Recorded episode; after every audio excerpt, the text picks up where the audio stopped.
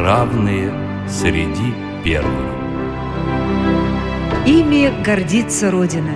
Передача о знаменитых россиянах, чья инвалидность не стала препятствием для труда и творчества. У микрофона вице-президент Всероссийского общества слепых Олег Смолин.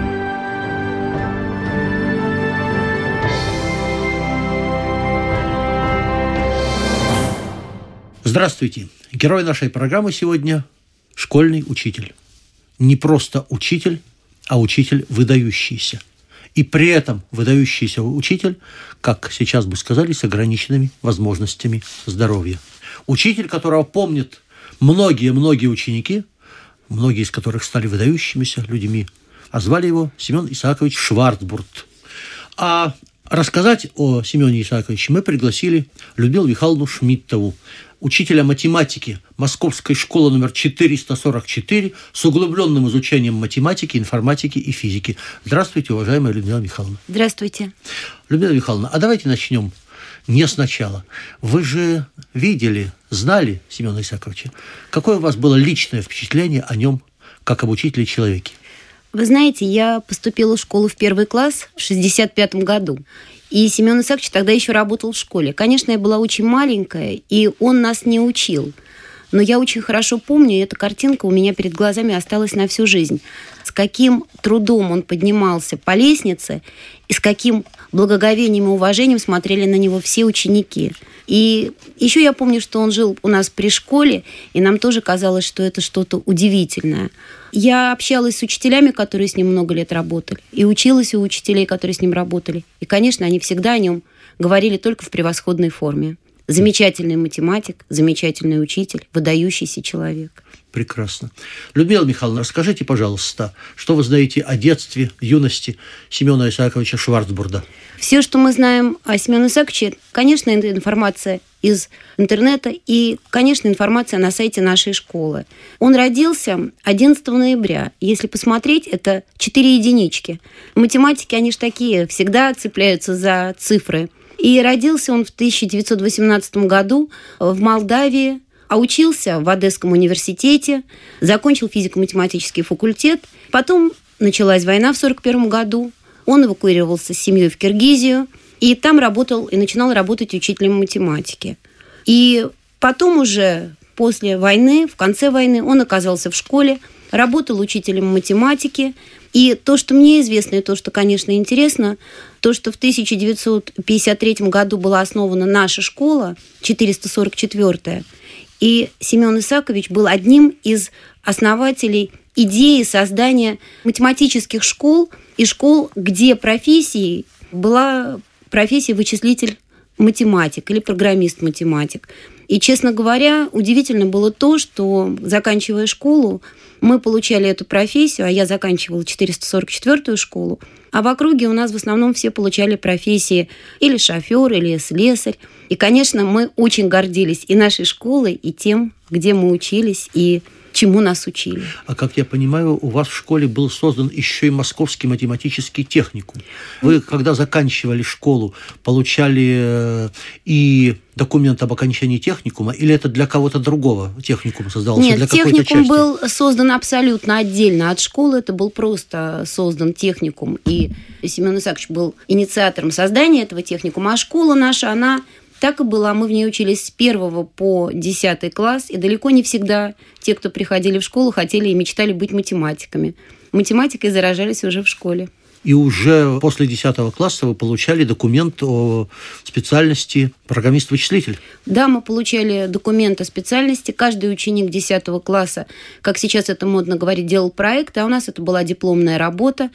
Она состояла из нескольких частей. Это написание программы, это математическая база этой программы. Мы защищали эти программы, и нам присваивали квалификацию математика-программиста, вычислителя-программиста. Замечательно.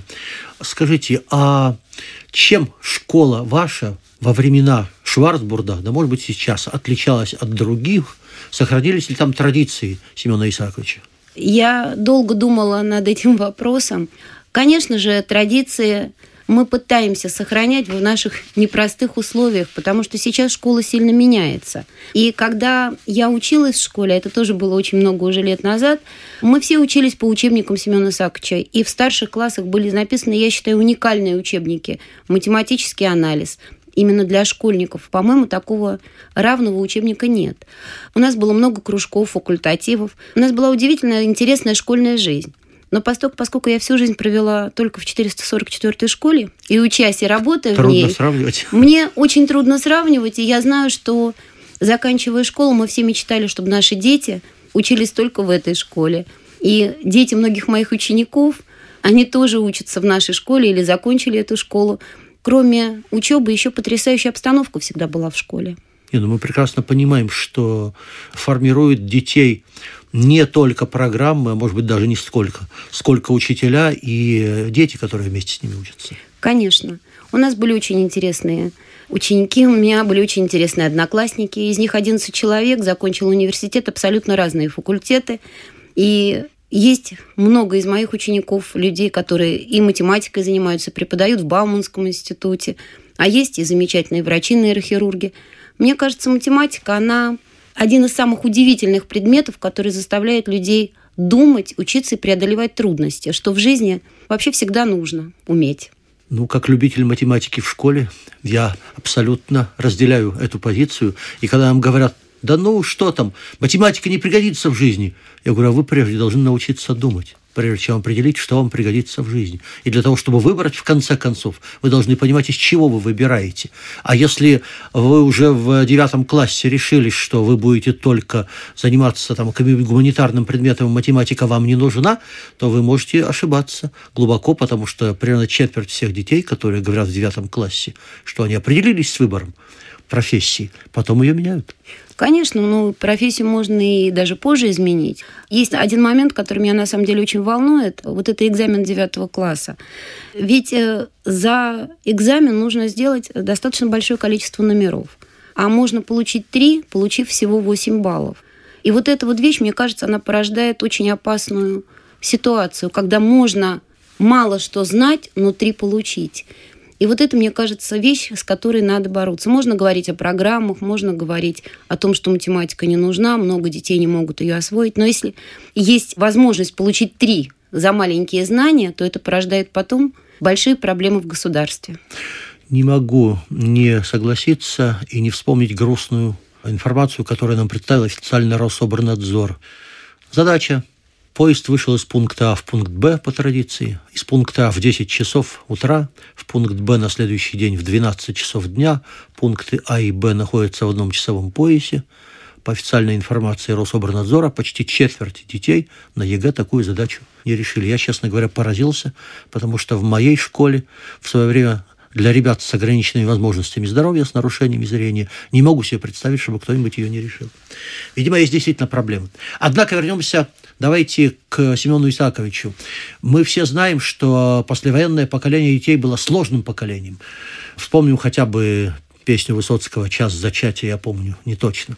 Но при этом ребят было очень много талантливых. Давайте послушаем, как вспоминает о своих соучениках выпускник вашей школы, выдающийся советский российский философ и психолог, академик Российской академии образования Феликс Михайлов.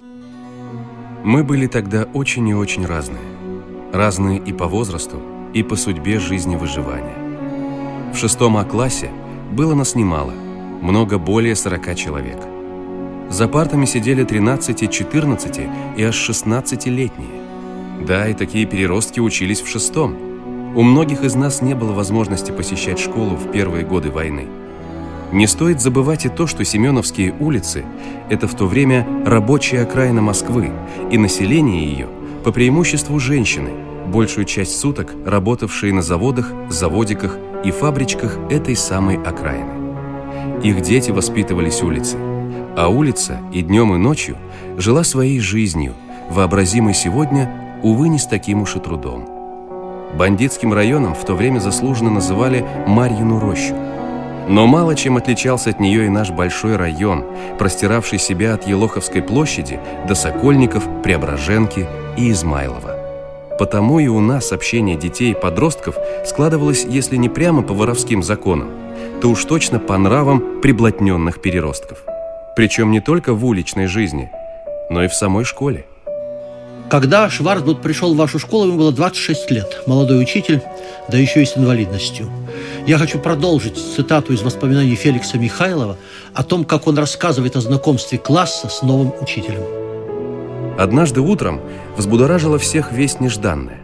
К нам идет новый математик, и именно он будет нашим классным руководителем. Кто-то у классной двери следил за коридором, чтобы предупредить «идет». И, конечно же, кто идет? Вдруг наш дозорный, прикрыв тихо дверь, голосом вроде бы радостным, сказалась роль первооткрывателя и источника сенсации, но явно испуганно выкрикнул «Вот это да! К нам ползет какая-то каракатица!» Дверь класса открылась не сразу. Все встали и замерли ошарашенно. На детских костылях, сжимаемых двумя заметно сильными руками, вошел к нам и остановился у двери карлик – нет, это было нечто совсем другое. Прежде всего, большая не по тельцу голова, оглядывающая нас яркими, черными, по-особо выразительными, умнющими глазищами. От головы вниз шло тело ребенка, опиравшееся на костыли, и на едва касавшиеся пола высохшие, будто детские ножки в явно детских же брюках. Голова и руки – вот что прежде всего бросалось в глаза в облике жертвы полиомиелита, детского церебрального паралича. Мы – дети страшной войны. Мы давно уже привыкли к безногим калекам, катящим свое почти по пояс обрубленное тело на досках с зудящими и визжащими колесиками из подшипников. Костыли, инвалидные коляски, уродливые деревянные протезы, пустые рукава, искореженные осколками лица – Улицы, рынки, магазины, электрички повсюду вас просьбами, жалобами встречали и провожали живые обрубки бравых солдат. Но несмотря на обыденность и привычность всего многообразия коллег, каждый из них всегда хоть на краткий миг пробуждения нравственного чувства будил острую жалость и чувство бессилия обернуться для него хоть на это вот мгновение человеком. Но наш новый классный руководитель и учитель математики с первого же мгновения как бы отсек от себя возникшее было чувство сострадания и жалости. Урок математики начался сразу, тут же захватив нас неожиданностью мысли. Ни опрос, ни объяснение, ни тоскливое ожидание вызова к доске и отметки. Непривычность обращения к нашей способности понять – нет даже не правила, по которому надлежит решать замысловатые задачи без чисел, а именно смысл операции с условными величинами, ее операции – цель. Вот что было новым, вот чем вдруг обернулась для нас математика. Это чувство рождалось как бы само собой и ничем иным, как удивительной манерой речи, ее живой и всегда неожиданной артикуляцией, свободными движениями так обидно искаженного тела нашего нового учителя. Развернув движение смысла математических преобразований, сжав их заключительной формулой, Семен Исаакович обводил формулу четким прямоугольником, неожиданно прикрепляя к нему снизу замысловатую петельку. При этом он обязательно улыбнется. Улыбнется живо, озорно и весело, будто сделал что-то недозволенное учителю, но зато органично важное для него и для нас. Людмила Михайловна, вернемся к нашим дням. Удается ли вам сейчас пробуждать в э, современных школьниках такую же любовь к математике, которую когда-то пробуждал Семен Исаакович? Вы знаете, очень сложно сравнивать с гением себя, потому что Семен Исаакович был действительно гений в области математики, в области педагогики. Хотелось бы, чтобы пробуждалось, но класс на класс не приходится. В некоторых классах, как я себе отвечаю на этот вопрос, удается лучше, в каких-то классах удается чуть меньше. Но мне кажется, что математика все-таки остается одним из любимых предметов учеников нашей школы, хотя у них сейчас очень много соблазнов. Я не беру сейчас компьютер, компьютерные игры, я имею в виду то, что многие ребята занимаются физикой, робототехникой. Появились э, такие направления, как экономика, но я считаю, что везде все равно в основе всего лежит математика. Ну, что математика царица наук, В общем, э, сомнений вроде бы не было. Хотя Пифагор, напомню, считал, что в основе образования должны лежать математика и музыка. И, наверное, был прав. Да, развивать оба полушария, и левое, Но и правое. Наш хор школьный считается одним из лучших. А я вспоминаю математическую школу, в которой работали мои родители, отец учитель математики, мама учитель литературы, и помню, какие замечательные сочинения писали ребята в школе с математическим уклоном. Да, если у человека развито мышление и воображение, то оно проявляется действительно везде. Людмила Михайловна, Семену Исааковичу принадлежит идея создания специализированных физико-математических школ. За ее внедрение ему была присуждена первая премия имени Ушинского. Как вы считаете, насколько сейчас нужны специализированные школы? Или, может быть, пусть там будут разные классы в одной школе. Эта идея не устарела в настоящее время? И, кстати, почему, как вы думаете, британцы сейчас по опыту Советского Союза взялись создавать физико-математические школы? Вы знаете, у меня на этот счет, конечно, своя точка зрения. Я считаю, что идея физико-математических школ, она была замечательная. Но тогда были немножко другие времена, и в школу можно было отбирать учеников. Были собеседования. Сейчас в школу берут всех ребят. И, естественно, не у всех складывается с математикой так, как бы нам хотелось. И действительно, в старших классах ребята многие выбирают другие предметы. Кто-то выбирает обществознание, историю, экономику, физику. И, наверное, должно время показать, правильно или неправильно, когда в одной школе, даже в нашей школе существуют сейчас разные классы и даже медицинский класс. Я думаю, что в этом тоже есть свой плюс, когда люди любят свою школу, но не уходят из нее, занимаясь в своей же любимой школе своим любимым делом. Но при этом часы математики у нас не сокращаются. И нагрузка математическая, она абсолютно такая же, как и была раньше. Другое дело, что ученики, мне кажется, больше загружены. И если посмотреть на наше детство, у нас было время погулять, мы успевали и погулять, и уроки делать, и заниматься внеклассными мероприятиями.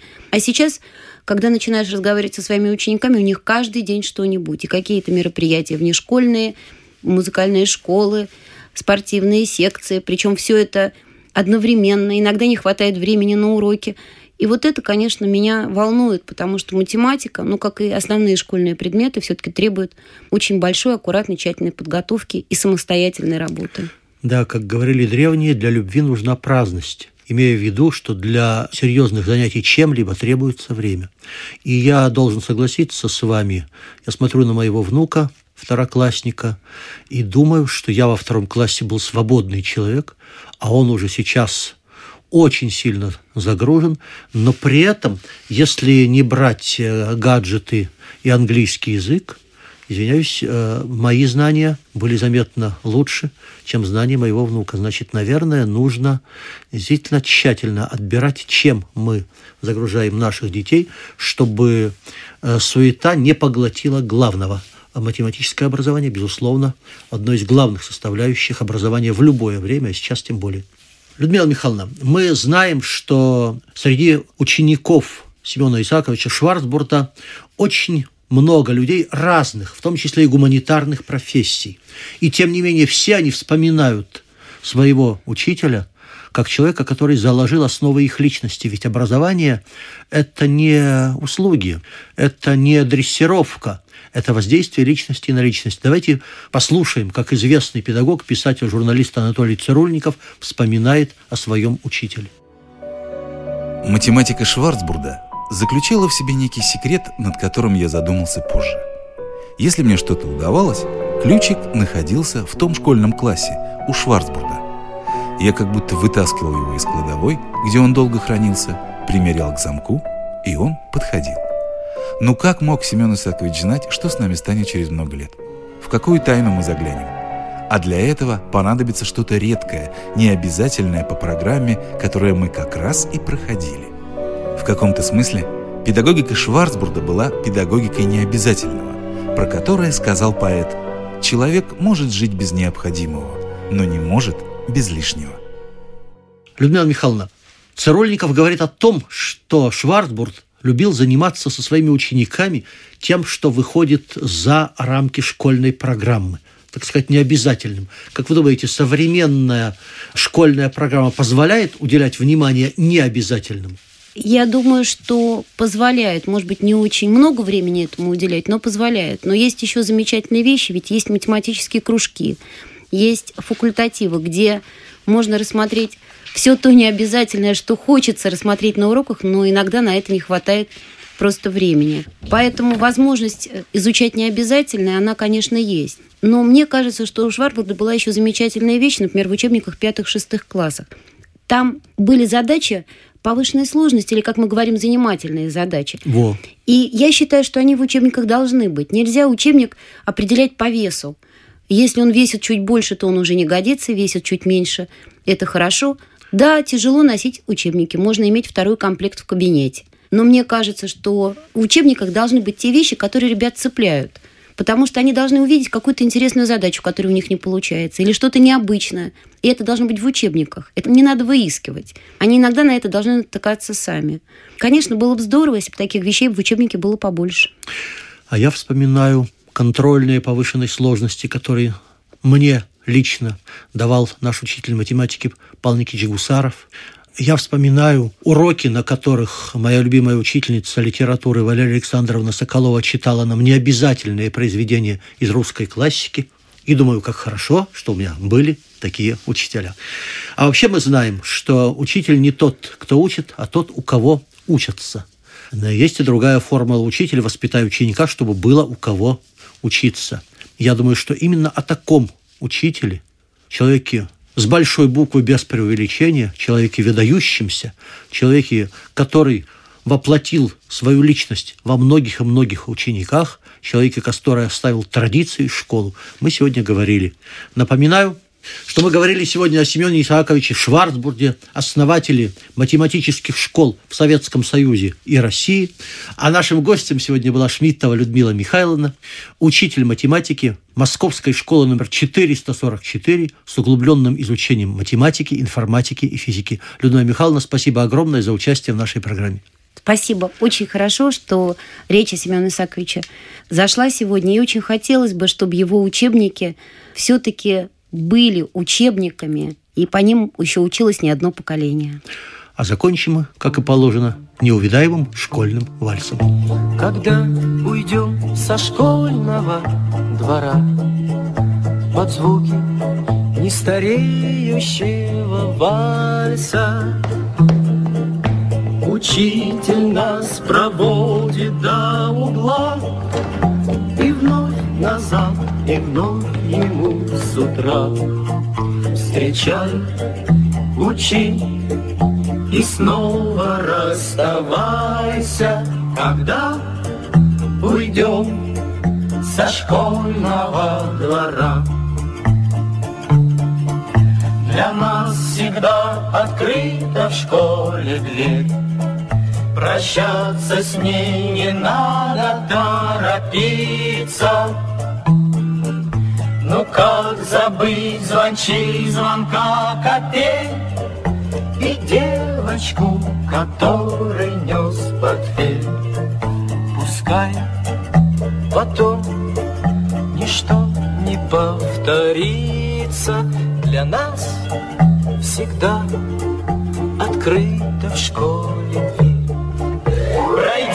по тихим школьным этажам. Здесь прожито и понято немало. Был голос робот, мел в руке дрожал, Но ты домой с победою бежал. И если вдруг удача запропала, пройди по тихим школьным этажам. Спасибо, что конца урока нет, Хотя и ждешь с надеждой перемены. Но жизнь, она особенный предмет, Задаст вопросы новые в ответ. Но ты найди решение непременно спасибо, что конца урокам нет. Программа создана при финансовой поддержке Федерального агентства по печати и массовым коммуникациям.